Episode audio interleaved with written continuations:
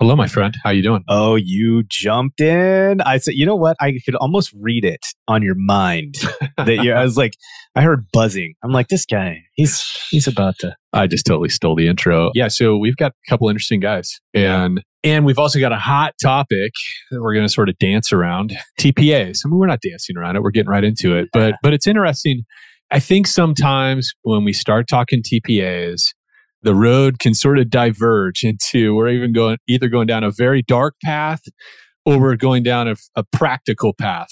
It seems like right now as contractors right like either we're discussing sort of how to make tpas work and the upside of them which there are upsides. There's there's upsides Okay. I'm a little more egalitarian than Brandon is on this.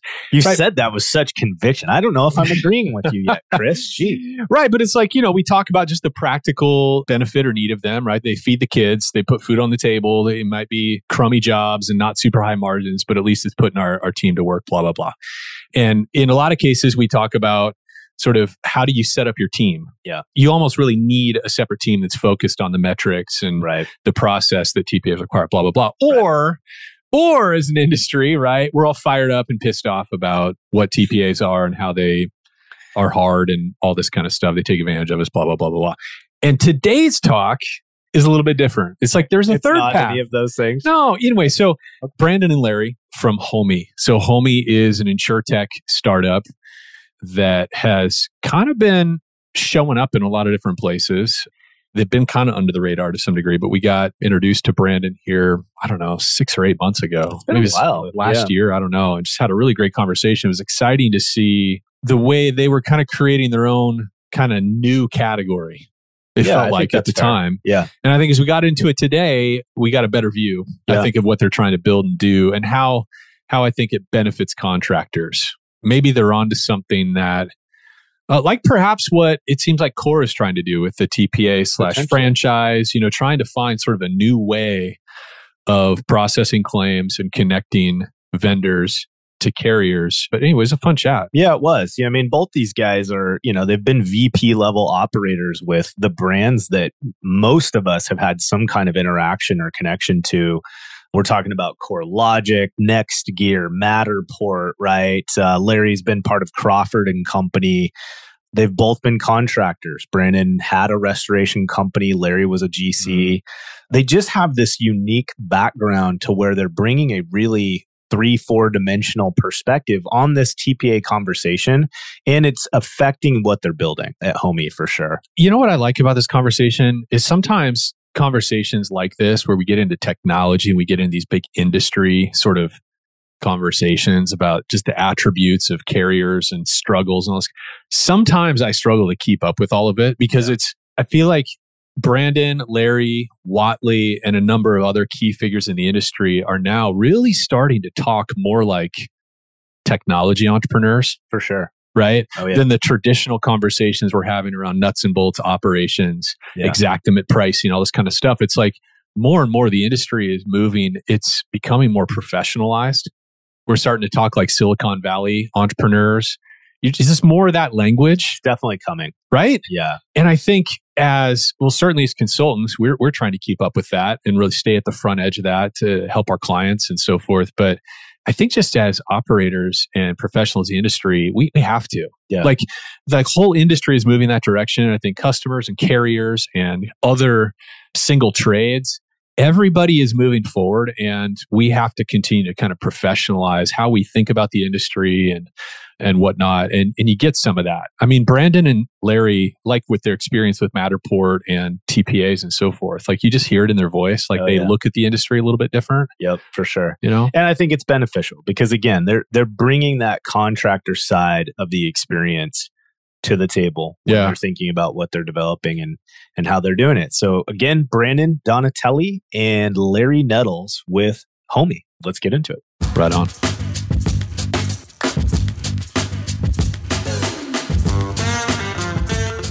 Welcome back to the Head, Heart, and Boots podcast. I'm Chris. And I'm Brandon.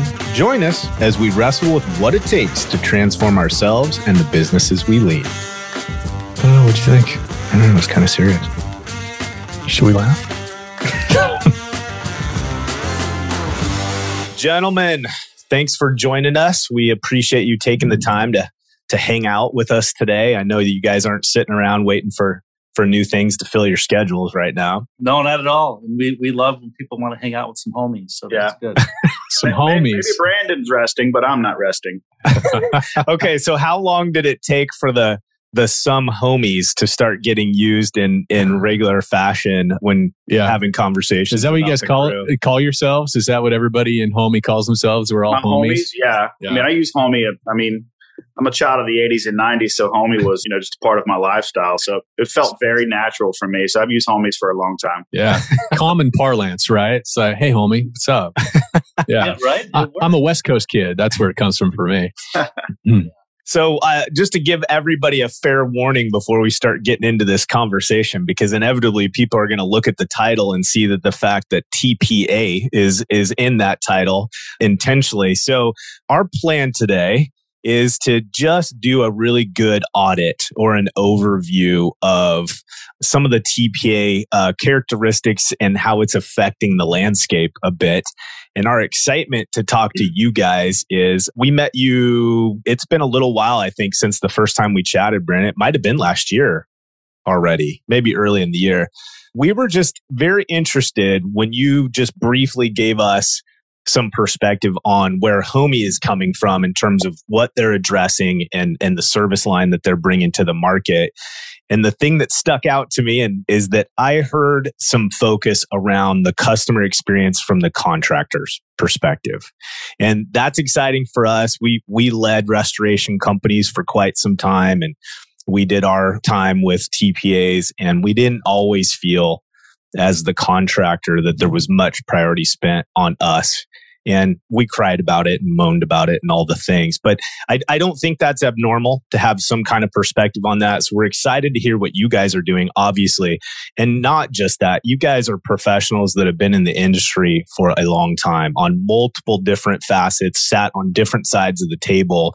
And I think you guys can really bring a comprehensive perspective versus one that's just weighted specifically from mm. one viewpoint. So that's the goal. I don't hmm. think we'll cry and gnash teeth and all the things, but if it goes there, you know, it, it goes there. Yeah, yeah. I, I think you two are in a unique position to comment on the this aspect of the industry because of your backgrounds and so forth. But yeah, could we could we just kind of take the listeners through a survey through your eyes of the industry in this TPA landscape, and then maybe we can at the end we'll bring it to and and where does Homee position itself, and how does how does Homee differentiate itself from maybe the existing solutions that are out there? That was a big setup. So where do you yeah, guys want to begin with all that? Right?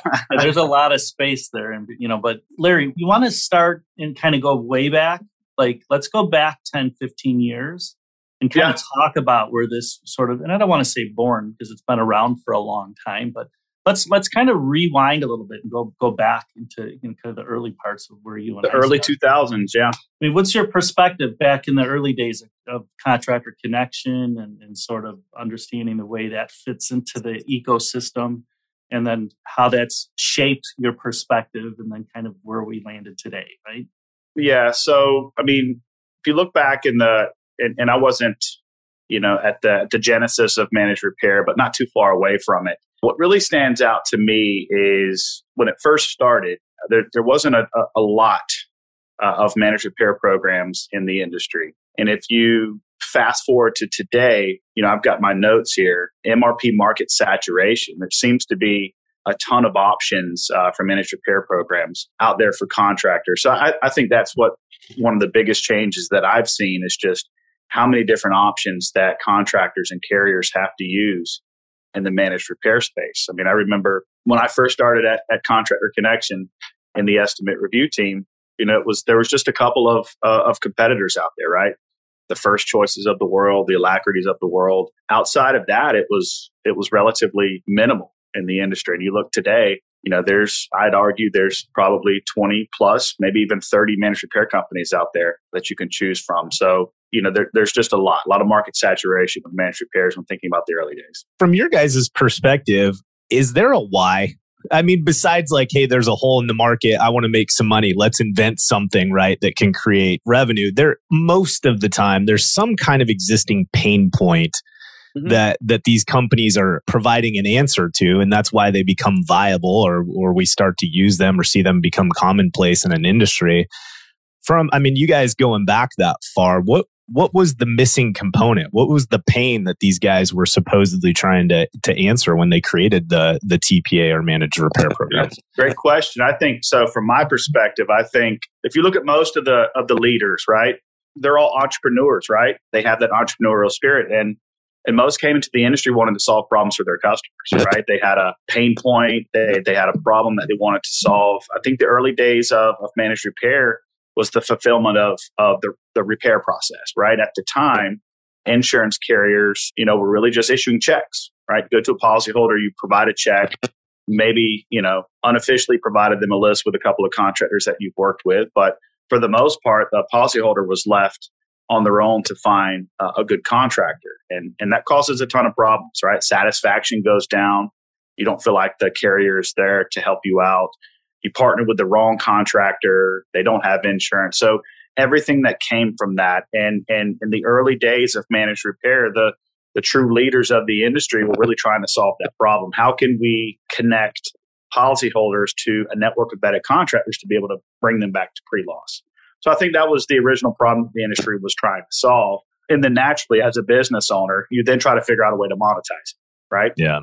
So, so I, that was the biggest pain point that was being solved early in the days, and I think it continues to be, you know, the problem that's being solved. It's not so much of a pain point, but now there are little nuances involved in that process that everyone's trying to solve.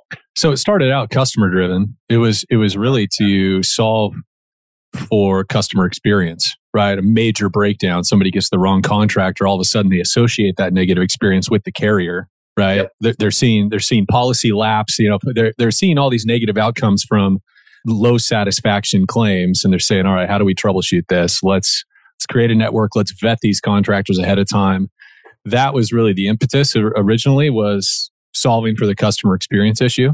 Yes. Yeah, I mean that that to me makes a lot of sense. But of course, the the overall narrative in the industry, right, is it was all about just reducing severity, all the dollars and cents. But what you're saying is it started out as legit customer experience problem, and then of course over time we, we found ways to monetize it in the sense of reducing severity, perhaps, and obviously there's the money incentive it. for the TPAs. They're driven by that. Yeah, yeah. I mean, I think if you look naturally as as businesses begin, right, with with addressing a pain point, how do they evolve, right? As you get more data and metrics, okay, how do we how do we make it better? How do we continue to stay ahead of competition? You know, indemnity control is is extremely important for a carrier, and so how do we how do we control that? And then the genesis of the quality assurance teams comes into play, and then how does that evolve?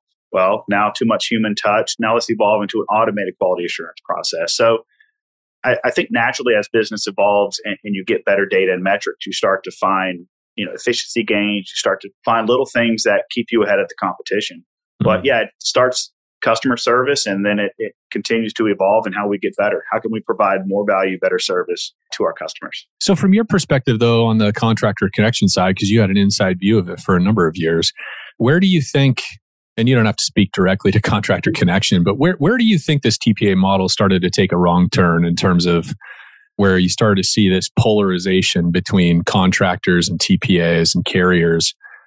What do you believe was kind of the genesis of that negative relationship emerging? You know, scorecards, metrics. I think as as we start measuring performance and setting benchmarks for what we think is good performance, I think it's always how can we get better? How can we get better? And so as you continue to monitor those metrics and try to drive performance, it just grinds. grinds on internal staff who are are are driving those cycle times. It grinds on contractors who are trying to provide a good job, but they're they're sort of at a conflict because you know going faster might not be the best thing for the policyholder.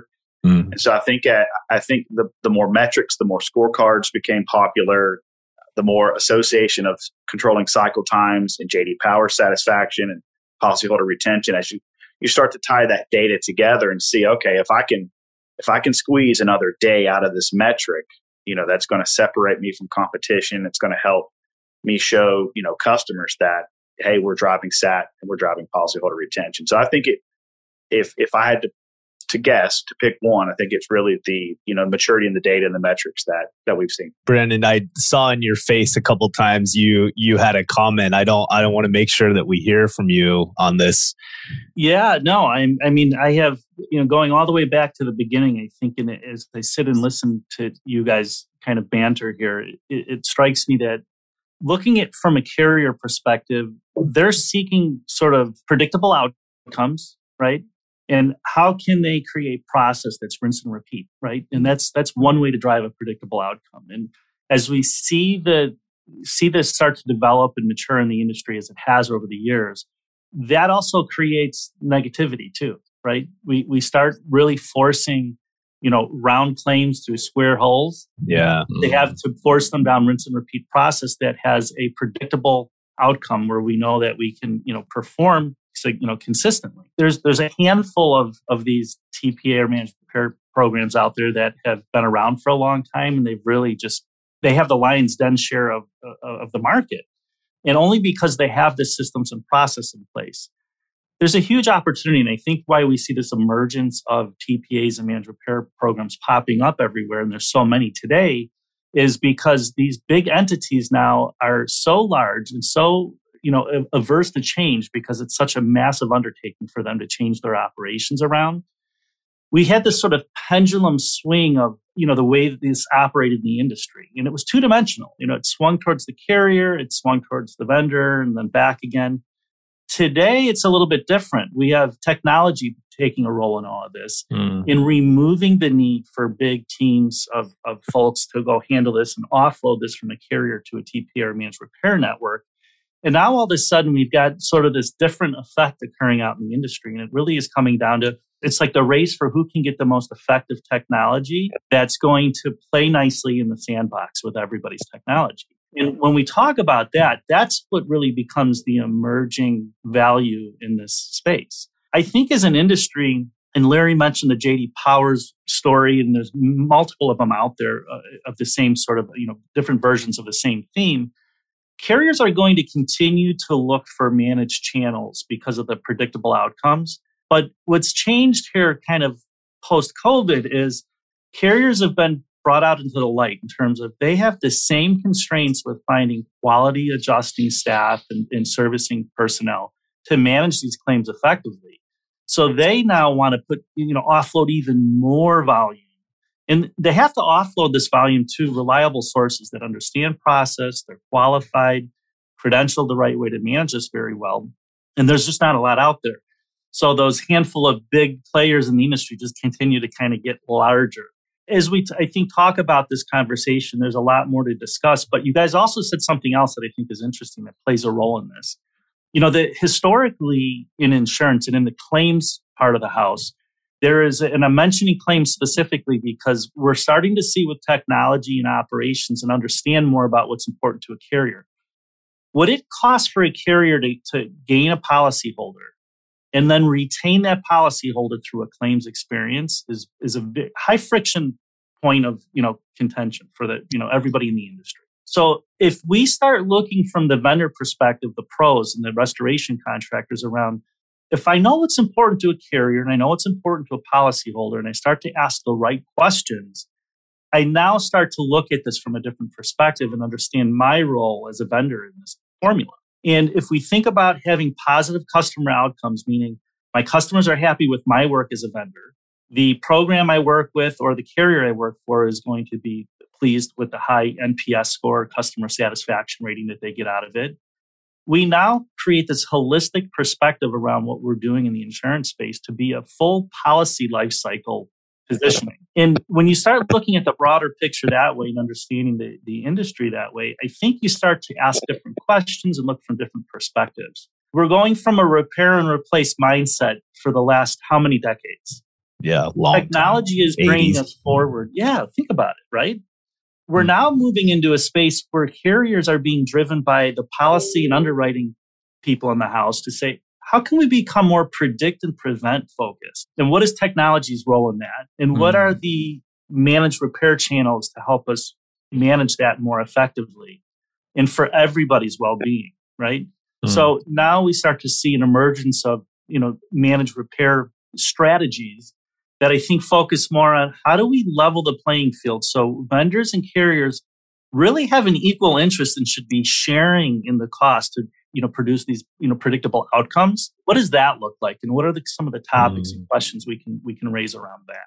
I think that is really interesting. It it kind of reminds me we were talking about Whatley before we we hit record. And and a lot of people are beginning if they didn't know who Whatley was they're starting to recognize you know that team as far as actionable insights surety and others that he's inevitably engaged in. And one of the things that struck a chord with us when we first met them and started talking about actionable insights was just this board that they created right of people that represented all vested parties in the claims process. And out of that conversation, we're ultimately able to start identifying pricing structures and guidance that we can use that we all benefit from right? It's it's like we're finding a common language that we can all agree to and speak. And it was just interesting that they created a business model that intentionally put those folks at the table at the same time so that they could influence you know ultimately what we have in terms of tools and resources. And i it is weird to me but it it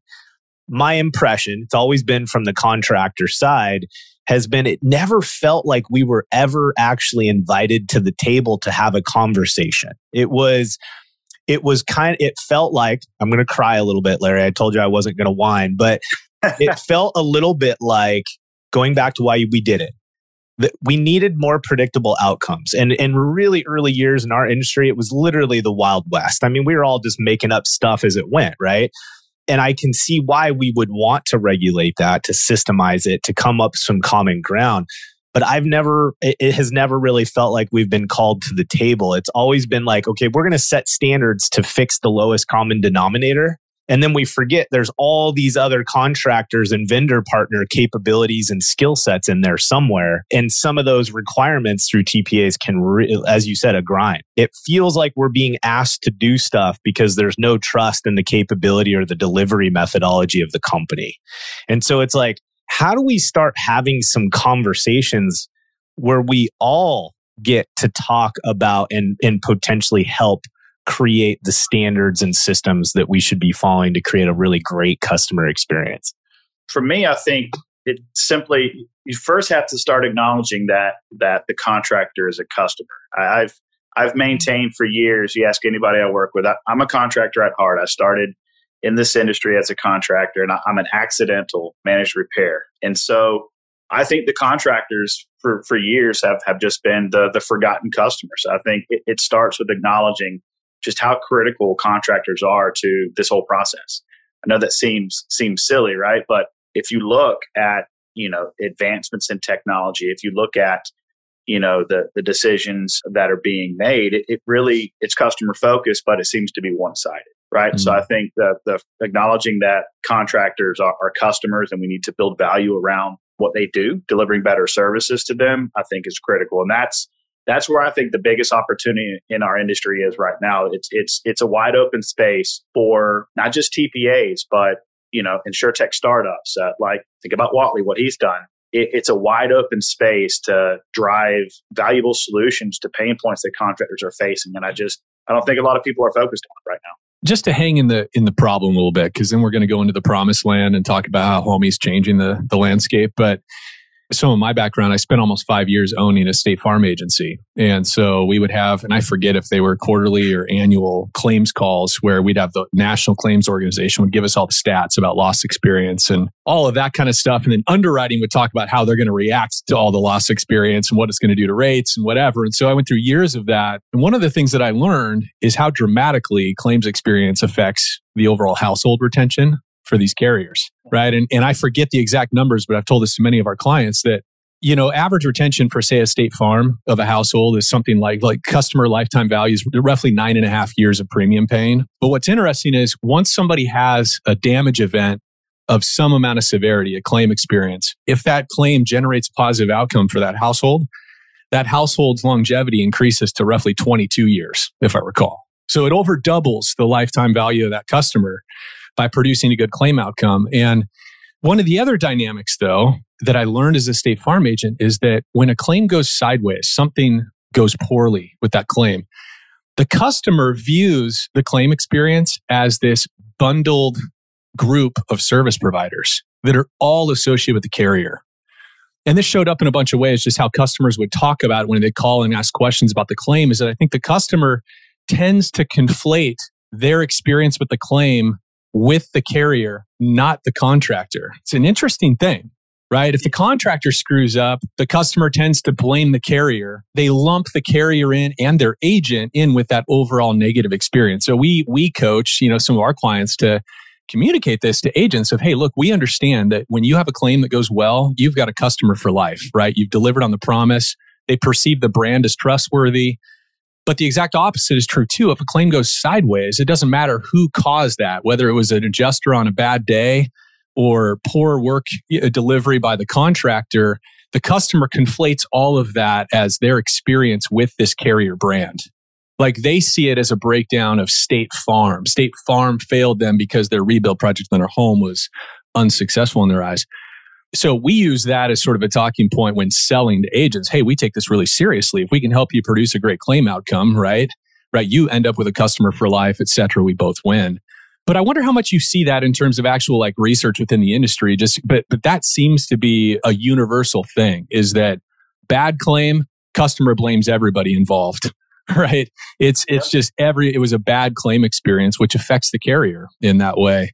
So I'm curious for your thoughts on that. But on on the flip side too, I, I'm curious about incentives. And Larry, if you can talk about this, like what are the KPIs? If you can remark on this, I don't know if you're still under an NDA or how all this stuff works, but within Contractor Connection, what are the KPIs that leadership is driving the TPA teams to as they're processing these claims, you know, through their system? what KPIs are being tracked. Because I think to contractors, what it feels like is the whole purpose of this was simply to reduce severity. This is just a way for carriers to reduce their severity by 5, 6, 8, 11%, whatever the numbers are, which ultimately maintains their profitability and so forth. That this is all about the carrier's profitability. It's almost as though they hired the TPAs to be their heavy. It's like the hired heavy, right? Yeah, the uh, yeah, Yes, yeah, the bodyguard, the guy you're going to send in first, right? Right. I mean, it mm-hmm. certainly it comes off that way, and I'm curious with your own experience internally, like what are the incentives for downline, you know, TPA staff? What when they're looking at a claim, what what are they being judged on in terms of their internal performance on these claims? This is a great question because so an estimate review, right? The internal staff are measured on cycle times just as much as contractors. And so, you know, our, our main KPI was estimate review cycle time. As soon as it hit our desk, how quickly are we getting the revisions back to the contractor, if there were any, or, or, or process through? You know, those staff are motivated to to keep these files moving forward, right? Whether it's customer service staff, estimate review staff, which, you know, if you ask a contractor, it, it it seems to be the, the, the common theme is well they're just holding my estimate they're they're delaying the process. When the reality is, is they're they're under as much pressure as the contractor to get that estimate moving forward. So yeah, mm-hmm. internal staff are that that entire claims process, right? Everyone is is is trying to uh, to keep that cycle time low, keep that process moving forward. If you look at the main cycle times, again, it comes it goes back to JD Powers, right? It's the main cycle time is estimate upload only because estimate uploads drives how quickly that that estimate gets approved and how quickly the job can get started. Right? There's a lot of information out there. The longer it takes to get that policyholder back to a pre-loss condition, the lower the satisfaction goes. I mean, you just and the greater the severity too, right? Exactly. Yeah. yeah, yeah, absolutely. I mean, you just gave a great example of policyholder retention. Like if you're able to have a good claims experience, and we tie claims experience to cycle times, how long you're you're in disarray or chaos if you can reduce that, then then you can paint a really good picture about policyholder retention. So estimate upload was was extremely important again because it leads to proving the estimate. And that's why there was so much of an emphasis on on the internal team moving those things as quickly as possible. I mean there were so many metrics there were so many root cause analysis done and how can we get better and better and better?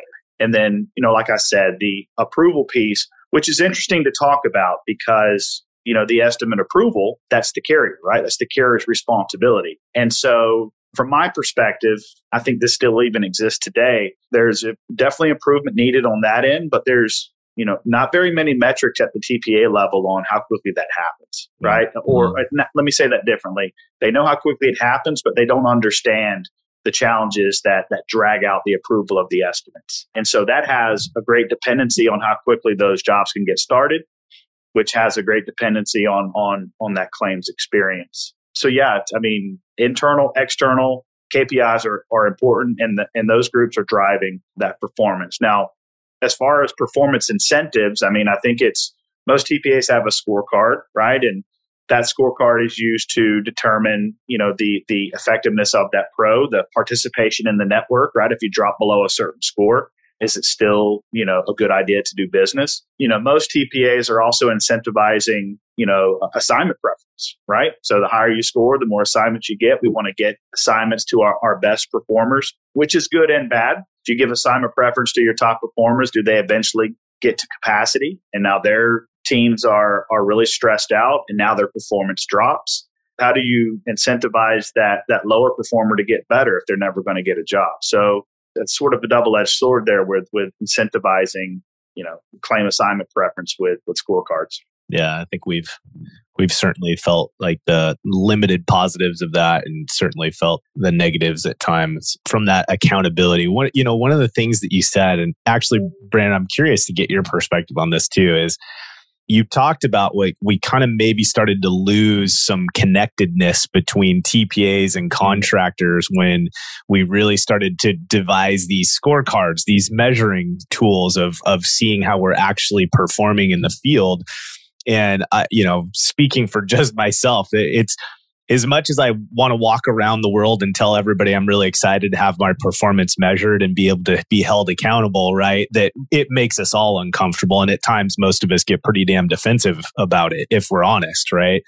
And so I can certainly see how that has happened. But Brandon, from your perspective, you can't have one without the other like we we can't just lack accountability we talk about that all the time in our in our clients businesses from my perspective, it it seems like Homee's doing it slightly different. I would think you guys probably think you're doing it very differently. So, what is there a way for us to have both that accountability and connection? We talk about this with employee bases, right? Can we do that in this environment specifically with these TPAs? Yeah, absolutely. You know, everything we've talked about today up until this point has been all these different constraints pushed down to the vendor, to the to the contractor the pro, right? And mm-hmm. they're bearing the brunt, all the weight of the process and the cost and everything that's gone there. And that's why we've had, there's such a bad taste in their mouth, right? And because of that, a number of things happen. We, we start to, you know, track performance and quality and estimates and, and repairs.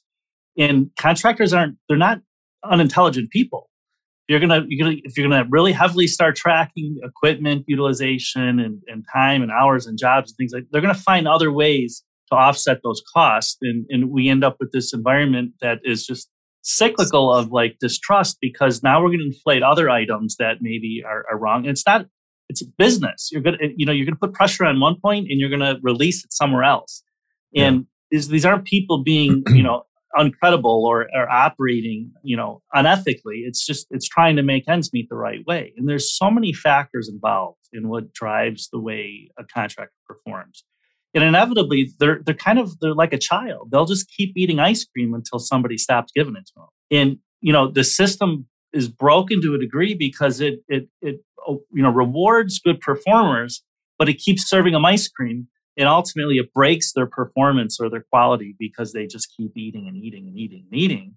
Mm. Very few have really figured out how to really like slow down, manage that capacity, do it really well. So as we start looking at what's sort of broken or not working with the industry, we start to see these things occur. Mm. The other issue is if, as we start looking at the, the claim channels in the industry, or the funnels, so to speak, as I like to call them, and understand, you know, what makes up the bulk or the lion's then share of claims in the industry. And largely, if, if you're a big, you know, one of these big TPAs out there, and, and keep in mind, TPA, third party administrator, these were born in like the health industry around having, you know, health insurance companies with doctors and medical provider vendors servicing patients with needs. It worked really well for the health industry. Very different than going out and putting a vendor or a doctor that's got to go knock on a door or ring a doorbell or do surgery in someone's living room versus in a hospital in a controlled environment. Yeah. So where where the TPA methodologies work really well in one industry or one segment of insurance, they don't necessarily carry over. And I say that a lot when we when we you know when we were really looking at Homee and, and sort of repositioning who Homee is in the industry.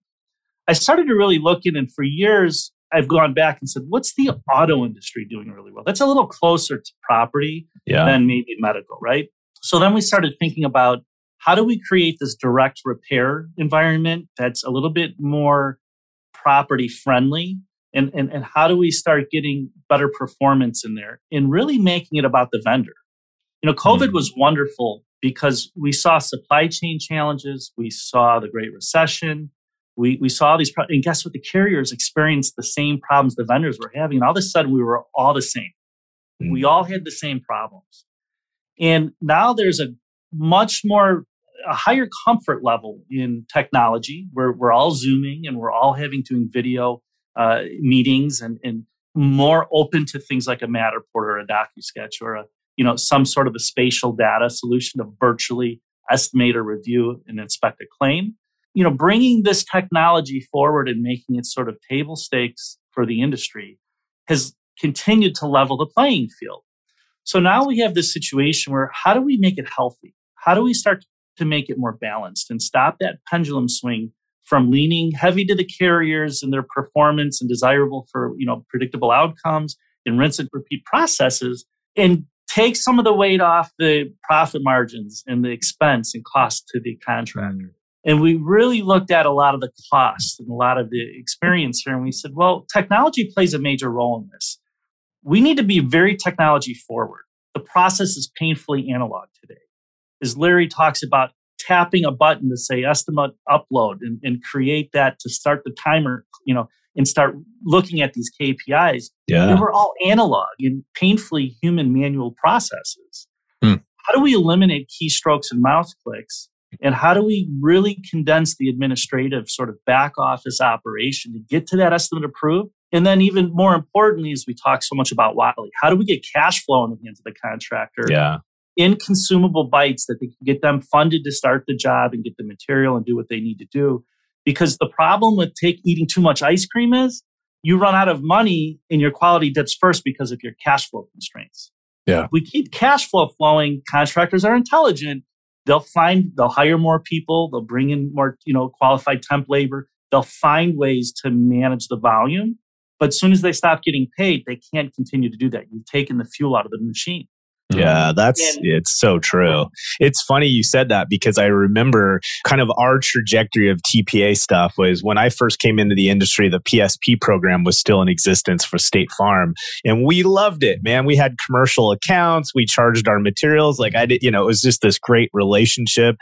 The people on the ground that represented the carrier were we were friends. Like we talked on a regular basis. There was a real connection there and then of course we we got engaged with some of the others over time as that program went away. But one of the things that we always loved about some of the TPA work was direct deposit.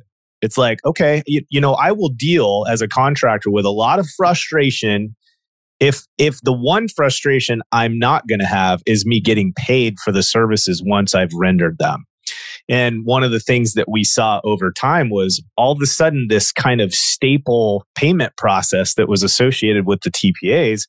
Now all of a sudden it was like, oh well, that carrier actually they they they don't do direct pay, and now that carrier doesn't, and now all the carriers that are on this TPA no longer do direct pay, and I'm like, okay, now I was frustrated before. Now the one thing I, I was really excited that you were creating a frictionless process with has become full of friction again. And that really did not give us a warm and fuzzy over time either. So, what I was just doing some poking around with you guys. Homee plays a different game. Obviously, you guys are part of this payment strategy or, or t- have a role in that. What are you guys doing? Let's let's get into the brass tacks in terms of what you guys are doing. What's your design focused on, and what is a contractor going to gain if they were able to or or put in a situation where they're participating in your guys' programs? Yeah, definitely. So, first thing we do that I think is most important is we put the pro at the center of everything.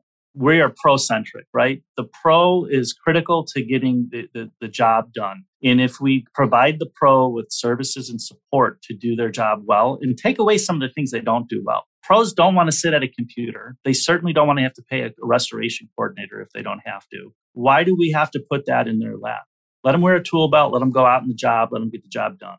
And, and focusing on giving them solutions and using technology to do that better is has been a, a key part of what we're doing at Homee. I think a little bit differently. Again, we don't want to, as much as you don't want to in this discussion today, bash anybody. These other companies that are out there that are doing it in the competitive space, they're they're just they're they're analog and bringing it into digital and and and, and I can I can hear some of those guys over there cussing me out right now saying tons of technology great but to really bring it to the point where your pros and your operations are, are really seeing and feeling the impact of that technology, it's not quite there yet. These are mountains that have to be moved with these big companies. So yeah. we are born and started in a mobile and digital environment that is intended to let people focus on what they do best and automate and bring technology and digital solutions to the parts of the, the process that don't need a human to do it, first and foremost. Secondly, we want to focus on getting contractors paid quickly. We're paying out in, in days and a few short weeks at the most, where another scenario is people are waiting 30, 60, 90 days. We do that intentionally. Our, one of our flagship solutions we've identified if we're going to come in and disrupt this industry, I'm not looking to take business away from the big three. They're, they're only getting a portion of the claims that are running through the system. We'd love to tap into some other claim channels that they're not necessarily winning at specifically low complex type claims, they don't do extremely well. Because when you have a contractor that's already making a near single digit profit margin on a repair only or the repair portion of the job, it's hard to give five, six, eight plus percent and share that much profit with a company that honestly isn't providing support and services like they're in business together, right? I don't think it's going to be that way forever. I think these big companies are obviously well funded. They're going to make adjustments and, and, and fix this. But in the process, that creates some opportunity. And there's some other claims channels that I think are needed. So we focus on low complex claims. We also focus on bringing support to the industry. Restoration contractors need single trades just as much as carriers and low complex claims do. So having a robust and well-rounded, you know, I don't even like to use the word network, but marketplace so what we're really looking at at home and what we're trying to do is say the TPA thing, there's such a negative connotation with that managed repair network. And if we were to look at the old medical model of TPAs, the majority and kind of incumbent companies out there today operate like HMOs. We'd like to think we're part of a PPO system. It's an open network. Yeah. And this is important both to the carrier and to the vendor. You know, from a carrier mm. perspective, everyone talks about the network but this network is very incestuous, right? Yeah. You know, so many people are in 15 different programs. There, so whose network is it really, right? Mm. It's it's a marketplace. So Homee today doesn't want to be a managed repair network or TPA in the traditional sense. We want to be a digital claims marketplace, and we want to be a resource that does a couple things. We want to provide supplemental labor and capacity resources. It could be an engineer, a consultant. It could be a single trade, a really well qualified handyman that can help a large restoration operator close out some punch lists and complete work. Because those guys are out hiring single trade subcontractors just the same. And there's no credentialing or great process to manage that extremely well. We can provide that for these restoration companies and provide good services to the carrier at the same time. So, building a system, like I said, that's extremely pro centric and really focusing on the resources that get the job done once we get the claim off the desk, out of the computer, approved to move forward, and make that happen from that point forward. So, really, kind of where we're at there, Larry. I mean, what do you? What's your take on on that? Question? Yeah, I, I, just want to continue to emphasize this pro-centric approach that we have um, at Homee. So, you know, a, a wise leader at, at Southeast Restoration, if you don't know that group, great group out of Georgia, told me a, a while back that you know, just about the, the burden on contractors with claims management. Project managers 15 years ago, if you look at their day, 85% of their day was spent managing projects and managing the customer, right? 15% of that was the administrative side of it, notations, phone calls, things like that. fast forward to now, it's flipped. 15% of their day is actually focused on projects and customers, and 85% of their day is on the administrative side of it. But if you think about it, managing claims, handling claims, it hasn't changed. It's the same basic flow, right? But what has changed is who manages a majority of that. It's the contract, mm-hmm. right? If you think about a move to virtual desk adjusting, if you think about a move to really virtual everything, contractors still have to go out on site, still have to basically manage that claims process through to the end. And this individual said if you can provide solutions in those areas to reduce that administrative burden, then, then you've really got something. And so, you know, that's what Homee is really focused on. If you look at what we're trying to do is take away a lot of those burdens, right? If you look at uh, our model, we're tackling a lot of the policyholder interaction. We're tackling a lot of the the gathering of the documentation. Brandon mentioned the the payment process. So we're really positioning ourselves as as an arm of the contractors organization to help take on that burden so that they can focus more on completing jobs, pleasing that policyholder, doing the most important thing, which to your guys' point is that retention right? Yeah. Helping to to truly retain that policyholder. They can't do it if they're on the phone with a with a customer service rep or they're pushing buttons in XactAnalysis. So mm. I think that that that is a key differentiator too. And then something else, I mean, with the with the this insure insurtech is wonderful, right? It's helped get our industry really up to speed, but it's also added you know multiple different tools that contractors have to manage duplicate data entry and so the race to connectivity to brandon's point is really really important how can you become a solution where one button provides what you need across multiple different platforms, multiple different tools? And if you mm-hmm. look at just just take water mitigation as an example, right? Moisture Mapper, Mika. That I mean, there's there's numerous tools out there that all TPAs could adopt, all carriers could mandate. So you could be a contractor using seven different moisture data analytics tools. So true. Yeah. Right. And so, I mean, estimating platforms, you, you name the technology and, and, and you can name, I mean, for every, for every Coke, there's a Pepsi, right? And yep. so there, there's just a ton out there. So, and that's something that we're extremely focused on here at Homee is how do we, again, reduce that burden that contractors are facing so that they can be what they want to be, which is contractor servicing policyholders. Hey, friends. Hey, listeners. We're doing something a little bit different with our ads. So, you've been accustomed to hearing some ads with our favorite partners and companies in the industry. Now, we actually have a product page, a partners page on our website. So, floodlightgrp.com forward slash partners. We want to give you a quick rundown, though, of the people that we're partnered with and we believe in as really go to resources in the industry. The first one is restorationerp.com, right? ERPs are an important part of our sales process, our customer development process, and why reinvent the wheel? The Restoration ERP platform is awesome. It can be customized to your business branding and all that kind of stuff and has all the components to really create a value add for your commercial client. Accelerate job management software everybody needs job management software and we have just found accelerate not only is their team like just really great to work with when they get ideas from customers they throw it into the, the product roadmap and they implement it they're really advocating for the contractor and trying to create a software solution that works for them. Actionable insights, we recommend actionable insights all the time, right? All of us as restoration operators are looking for turnkey resources and training solutions that we can take our team to the next level. And AI, when it comes to estimating and Matterport and a lot of the other essential tools we're using, they're an awesome resource and they're always coming out with new great stuff. Yeah, super influential in the industry. Uh, Super Tech University, soft skills development training for your technicians, for your frontline personnel. Let's face it, frontline personnel are the heartbeat of our company. They are the ones that connect with our clients and create the customer experience. There's no better investment than investing in the ability for those individuals to represent themselves, our clients, and our brands well. So, Super Tech University, uh, Surety, they essentially are cutting down this life cycle between delivering service and then getting paid, stepping in, removing the middleman in terms of mortgage companies, refining that pipeline, making sure that it, there's as least friction as possible. So, we can go out, do a great job, and then our businesses don't suffer while we're waiting to get paid. The money's coming and it's coming quickly. And then the last one, guys, is Liftify. It's kind of a newer entry to the industry. They're driving Google reviews. So, they're turnkey partner that we can literally go out, provide a great customer experience, hand that name off to our trusted partner in Liftify, and have them go chase that Google review. 25% conversion rate, which is industry wide. People tend to average 5% of the people you ask for a review actually convert. Liftify bumps that to 25 we were such a big believer. We are a customer, and they've been generating all of our floodlight reviews.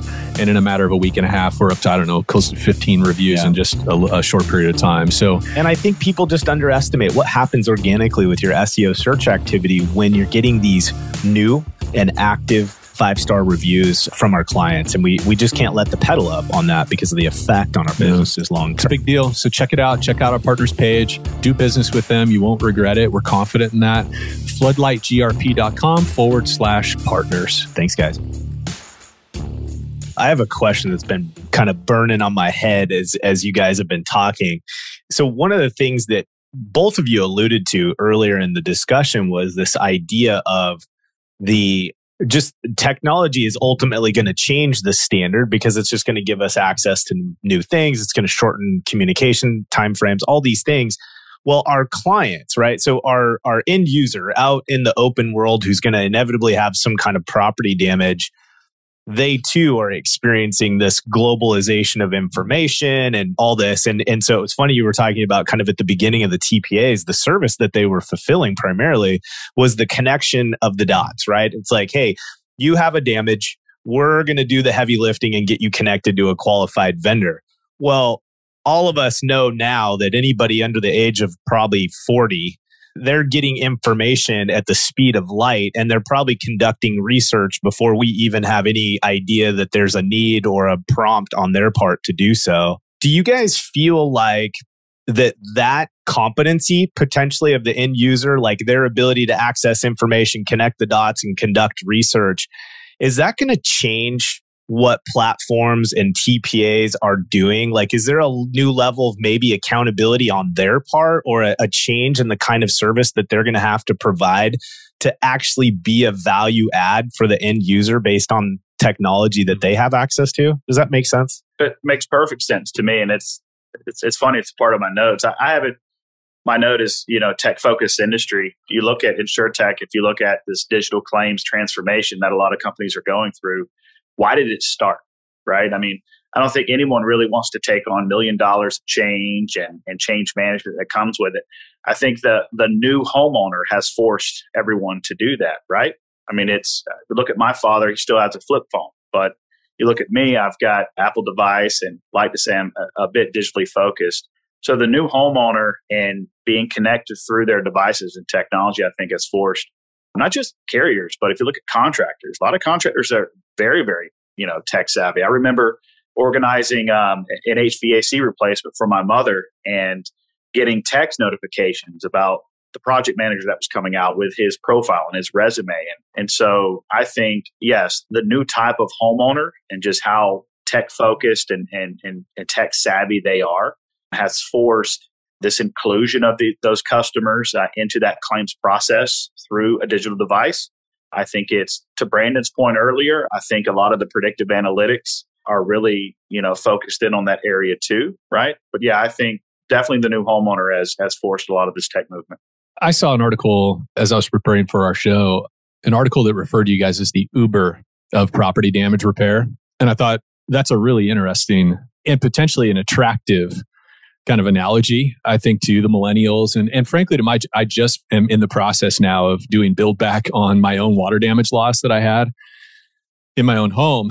And it's interesting what it feels like you know as an industry person right we we have we have this view of how things work and then when you're in it in your own home you get a little bit different vantage point right as you're going through that process yourself but the idea of having an uber like resource or platform as a homeowner for me to find quote qualified repair people to help me navigate this process and and have it be point and click is really interesting. And i'm curious just how apt of a, an analogy is that to uber?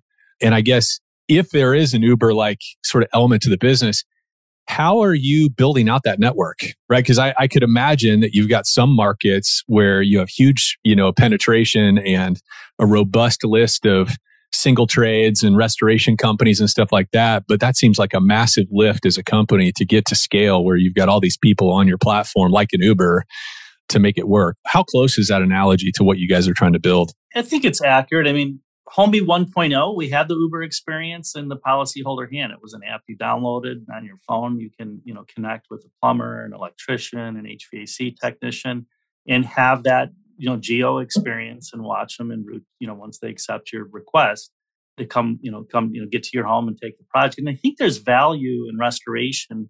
We're working on a policy holder portal that will bring transparency that is you know going to allow the property owner to have more insight which is going to reduce friction with the on-site personnel the contractors and vendors that are working on the project because a homeowner that's well informed is going to be a lot easier to work for the stress level is going to be lower it's going to it's going to more effectively more importantly than the policyholder portal though i think is the pro portal that we're producing and this is putting everything in the palm of the hand of the pro to manage that program, not have to pay a restoration coordinator back at the office to do it, but put the tool in the hand and give it a true mobile first experience mm. that allows the pro to be able to manage that job more effectively. And that we think is critical to getting really accurate milestones hit in real time. And it's a truly digital experience. Now, it's not you know earth shattering there's similar solutions out in, the space that are doing this but what i like about what we're doing differently here at Homee is, you know, when I worked at Matterport, you know, Matterport in capturing a virtual, you know, a scan of a property, it really changed our industry drastically. And early when I didn't have major competition, later when we did, it, it was interesting because the success of this technology really hinged on how seamlessly could it dovetail into the other technology. Could you mm-hmm. get a link to a Matterport into the Xactimate scope? So while I'm reviewing the scope, can I actually look at the virtual walkthrough? Could I, you know, bring this into if you use Dash or PSP or one of these other solutions, Restoration Manager? Could I bring that into my sketch environment so I could really take advantage of the accuracy and the dimensions and the measurements? And what we learned today, you mentioned Google. How many plugins can you get in Google? If I'm used to Outlook, but I'm at a company that is in G Suite, but I want to have an Outlook email experience, I can download a Google app that gives me the Outlook tools to put my calendar in and lay out my Gmail to look very similar user experience to my Outlook. That today to me seems to be the key is have that non-exclusive ubiquitous partnership and integration capability that says, listen, you want to use Mika or you want to use Encircle's new app for moisture tracking and, and, and document it. It's given us the same psychrometrics and details that a carrier wants. Do we care which system it comes from? Let's give you a pathway to put that in our system and let's be a central repository for that claim and the critical mm. information in that claim that a carrier may be interested in to get that claim closed or approved or pushed forward to the next stage. And when we design technology in a way that's intended to be extremely open API friendly, partnership hungry, and bring all that to the table, now you pose the question of how hard is it to build that network? Well, let me think about it. If we're integrated with Encircle and all those contractors to the thousands that use Encircle are in that app, and we give them a pathway to be a part of Homee that's low to no cost, you think they're going to get involved? You yeah, know, absolutely. It's a high likelihood, right? Yeah. And the same thing for Dash users and CoreLogic tools and, and Verisk tools. And so mm. the more we integrate and we become this, we're not an estimatic solution we do have a pricing model that when we get into an issue where a stability or, or the exact price isn't quite working, we can give you a time and material platform to be able to kind of get the job written up and, and get an approval if you can't get it done in one of your primary platforms. We're not taking business away from Verisk or, or CoreLogic. It's not our game plan, right? We view them as partners and we just want to be able to create an environment where everyone can succeed and everybody has an appetite for information and really, it's the outcome, not necessarily how we get the information. I don't care if you use a Texas Instruments calculator or a pad and paper or how you come up with four from two plus two. I just need to know the answer is four and, and put it in the system. And technology and transparency has given us the reliability and credibility to be able to say, listen, pick your poison, get it into the file, get it documented, and let's get the claim approved and let's go get the work done. And we have a mm. happy customer the carrier has great policy retention, and the world is a happy place.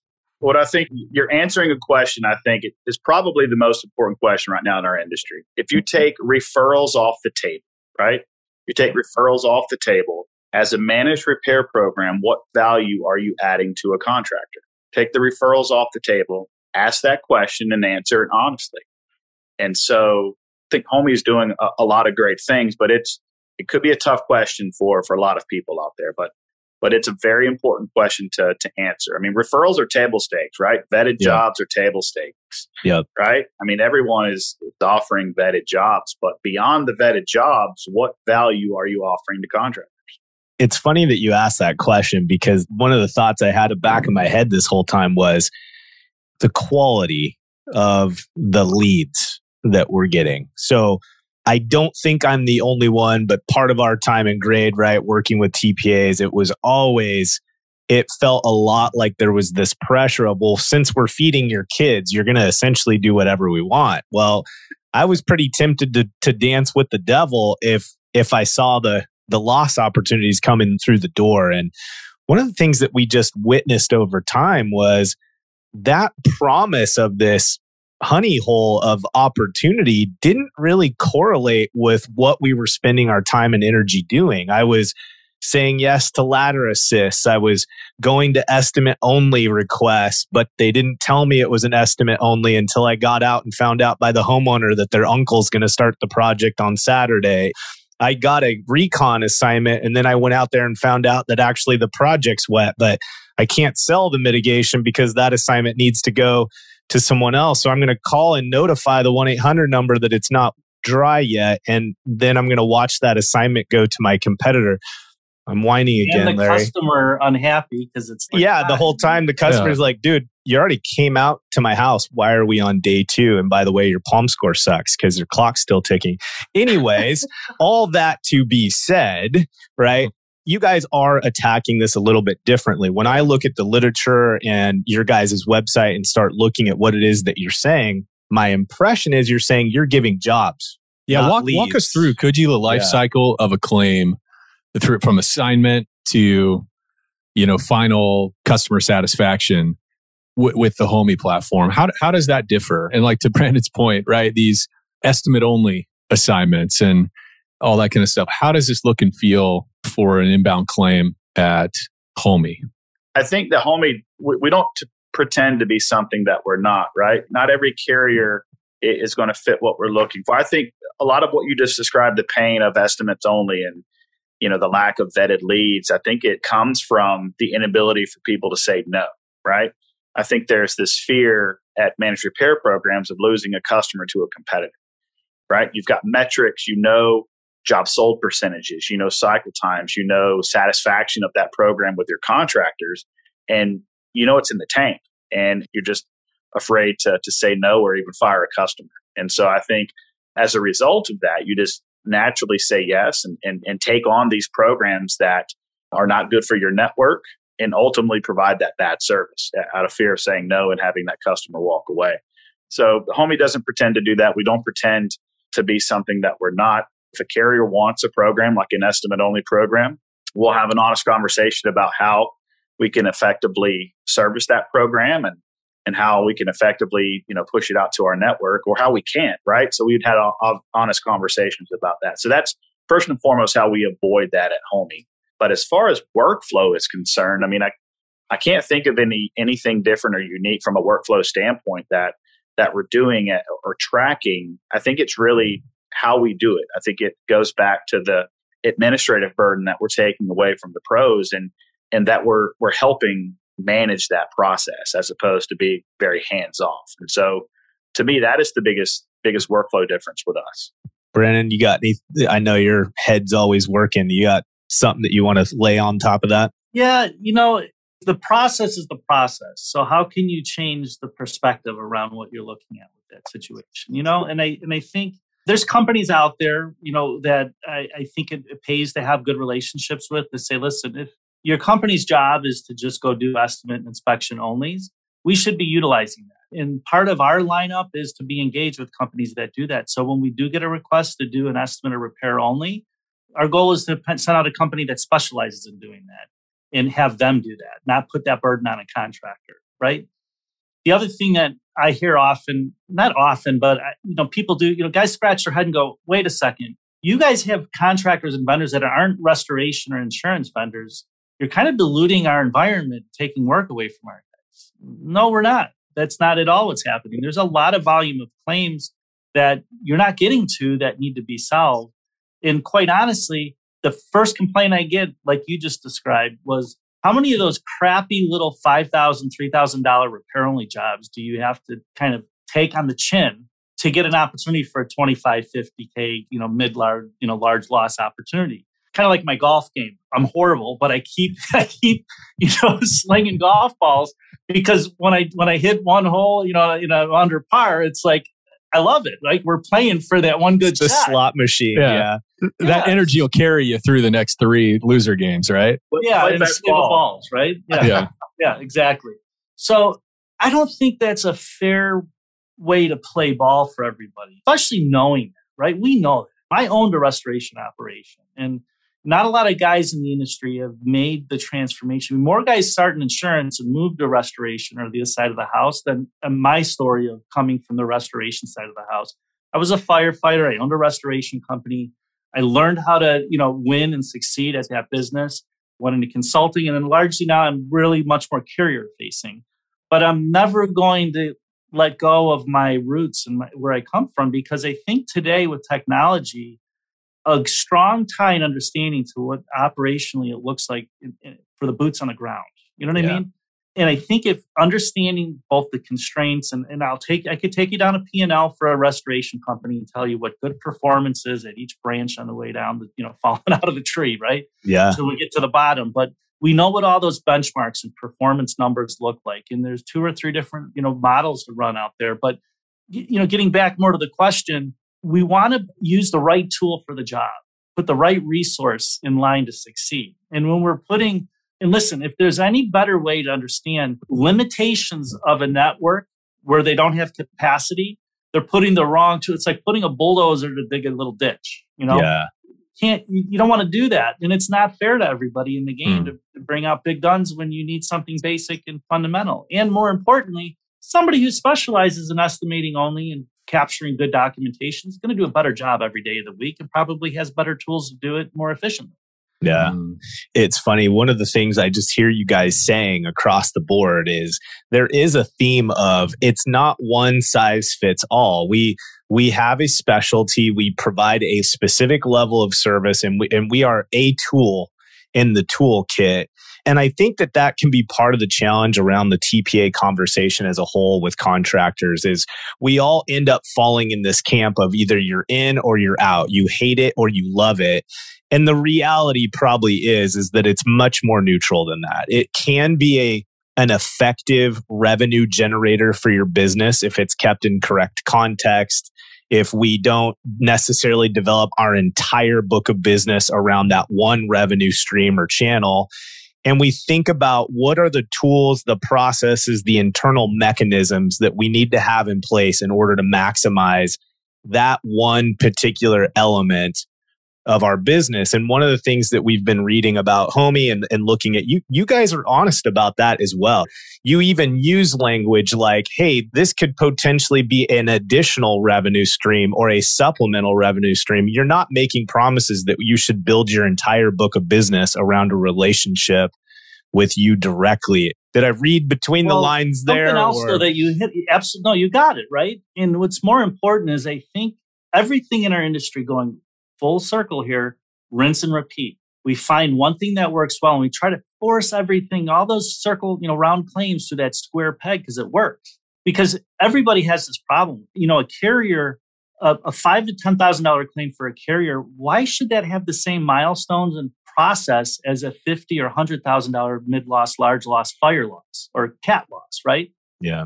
So now the conversation again becomes HMO, very specific in the network, follow a certain pathway, everything functions very rinse and repeat. Mm. The experience isn't great. It takes a long time. You got to get a referral. You got to wait for approvals. You got to, or we can go the PPO route. The network's constrained. We can go out of the network. If the process flow, if it's a small, you know, low complex claim, we have technology that pushes a five thousand dollar claim through the system very differently than a fifty thousand dollar claim. And guess what? The pro manages it from a mobile device that's interactive, so it doesn't force the pro to have to think it's a different job. Go out, assess the damage, give a scope, schedule the repairs, get the work done. It shouldn't take more than 10 to 14 days for a $5,000 repair unless there's special order materials or requirements. Mhm. Why is it taking 45 to go because of admin process that largely today is supposed to be digitized and using mm-hmm. technology. Yeah. So we think from that perspective, solving that for the carrier and not passing down everything to the contractor. So the other thing that we do very differently is we think that the carrier has an equal interest. Let's share the cost. And if we can find some middle ground where the carrier is paying for some really good technology that makes sense and they feel good doing it and they're getting good KPI performance and outcomes, and the vendor's paying less or very nominal fees and getting good quality work and the right sized work fits exactly what their specialties are and what they do well, everybody's happy. That's where I think the future is and what we do, and where we think digitizing that process and bringing it to a marketplace where you can pick and choose your poison.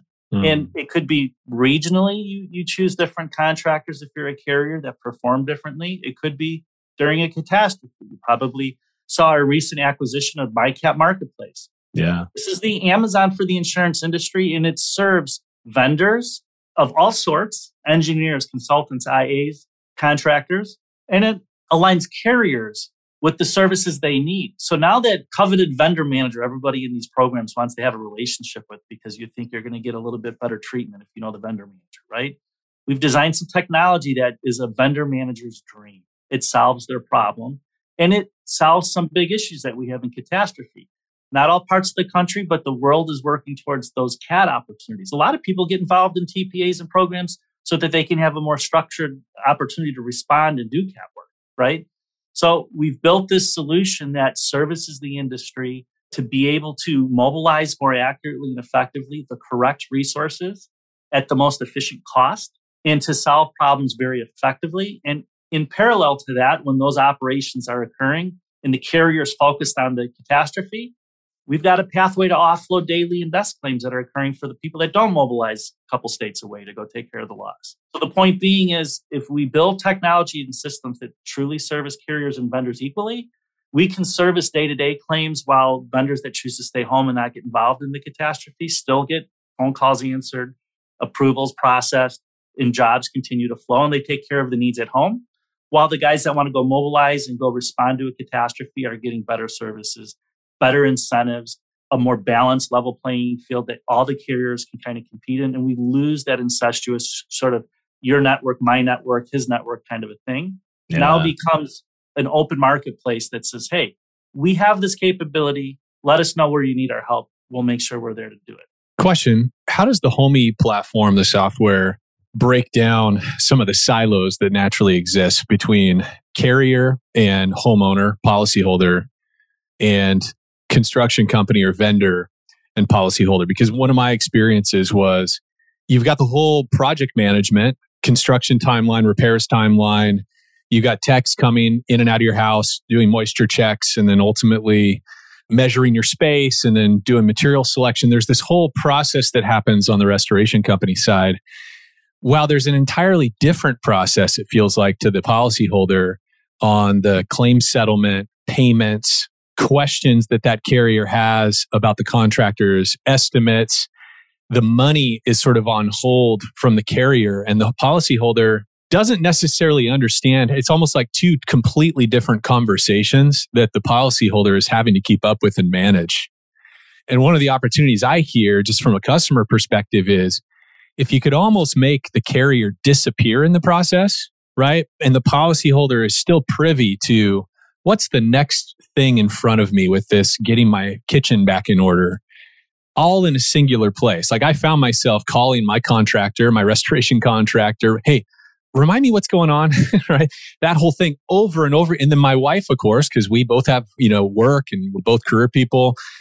There was a lot of back and forth on the contractor side but then the contractor say hey have you heard from the adjuster I'm like, well, no. Let me log into my State Farm portal and see what the last confidential communique was I was sent. and then I'm going to email them back because I can never reach anybody on the phone. And then I'm going to wait 24 hours for a reply from them. So I get this tidbit information that I then pass along to my project manager at the restoration company, right?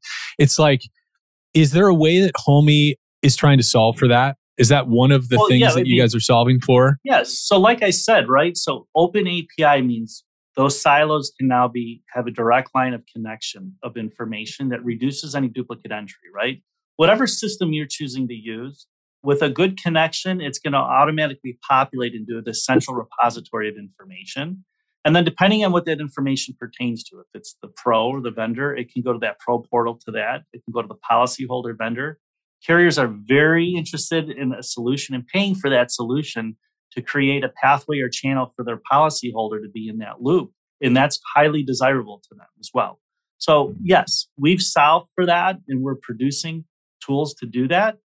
One of the fears that you get with carriers is there's, you know, some states have these anti-steering laws around, you know, pushing a policyholder to a contractor because the policyholder thinks that all the carrier and the, the contractor are in cahoots and I'm going to get a lesser, you know, outcome because of it, right? Sure. Or other different situations. But when you bring transparency and communication to the table, you give the policyholder that PPO option to choose many in or out of a network.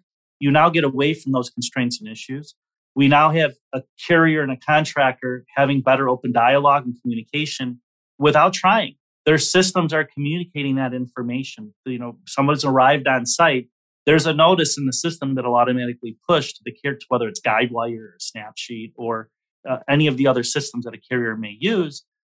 Starting to log and manage this information that could be critical to they receive a phone call, insurance complaining about the contractor in some way, shape, or form carriers can answer the phone at their call center. They're going to open up the file and they're going to see in their system of choice some recent notes or documentation or details that'll better inform them to have a better conversation or more successful conversation with that homeowner or policyholder. Yeah.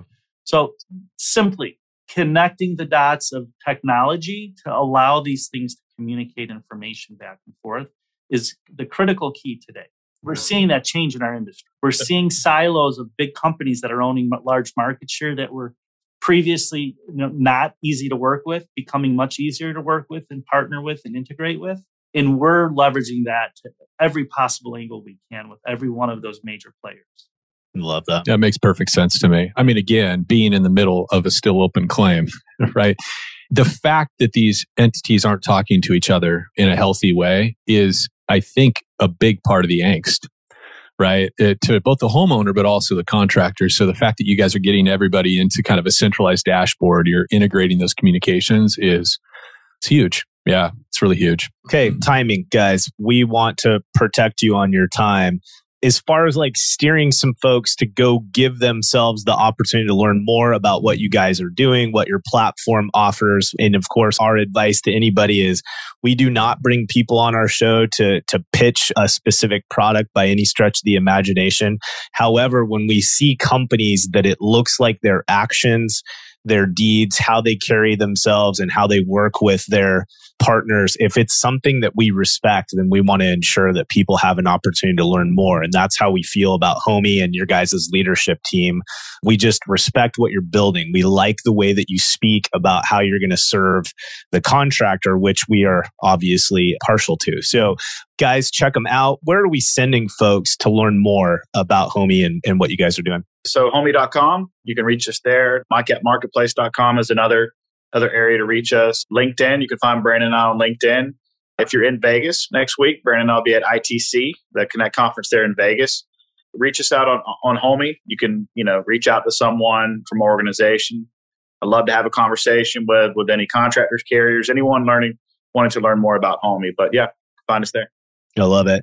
Guys, for those of you that are listening right now, you have heard us in the past speak about our frustration with TPAs and and I just want to be really clear to everybody listening is it's really important that you do your own research and ask your own questions on whether or not participating in some kind of managed program is relevant and important for your business. And, and the thing that I would just petition all of you as you explore that is really think about the kind of work that you want and that your business needs and then ask questions to identify if the program can provide you that. And I think what happens a lot is that we are desperate. We want more money. We want more revenue. We think just get more top line, regardless of how it looks, and it'll somehow make our day better. And so I just encourage people have a critical mind, have a conversation. Remember that it should be the TPA's job to woo you and to earn your business as well.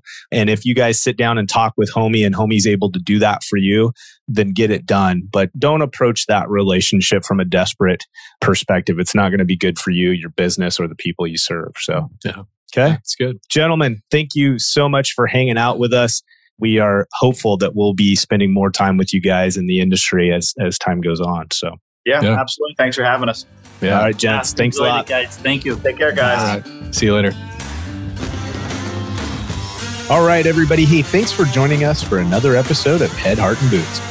And if you're enjoying the show, but you love this episode, please hit follow, formerly known as subscribe, write us a review, or share this episode with a friend. Share it on LinkedIn, share it via text, whatever. It all helps. Thanks for listening.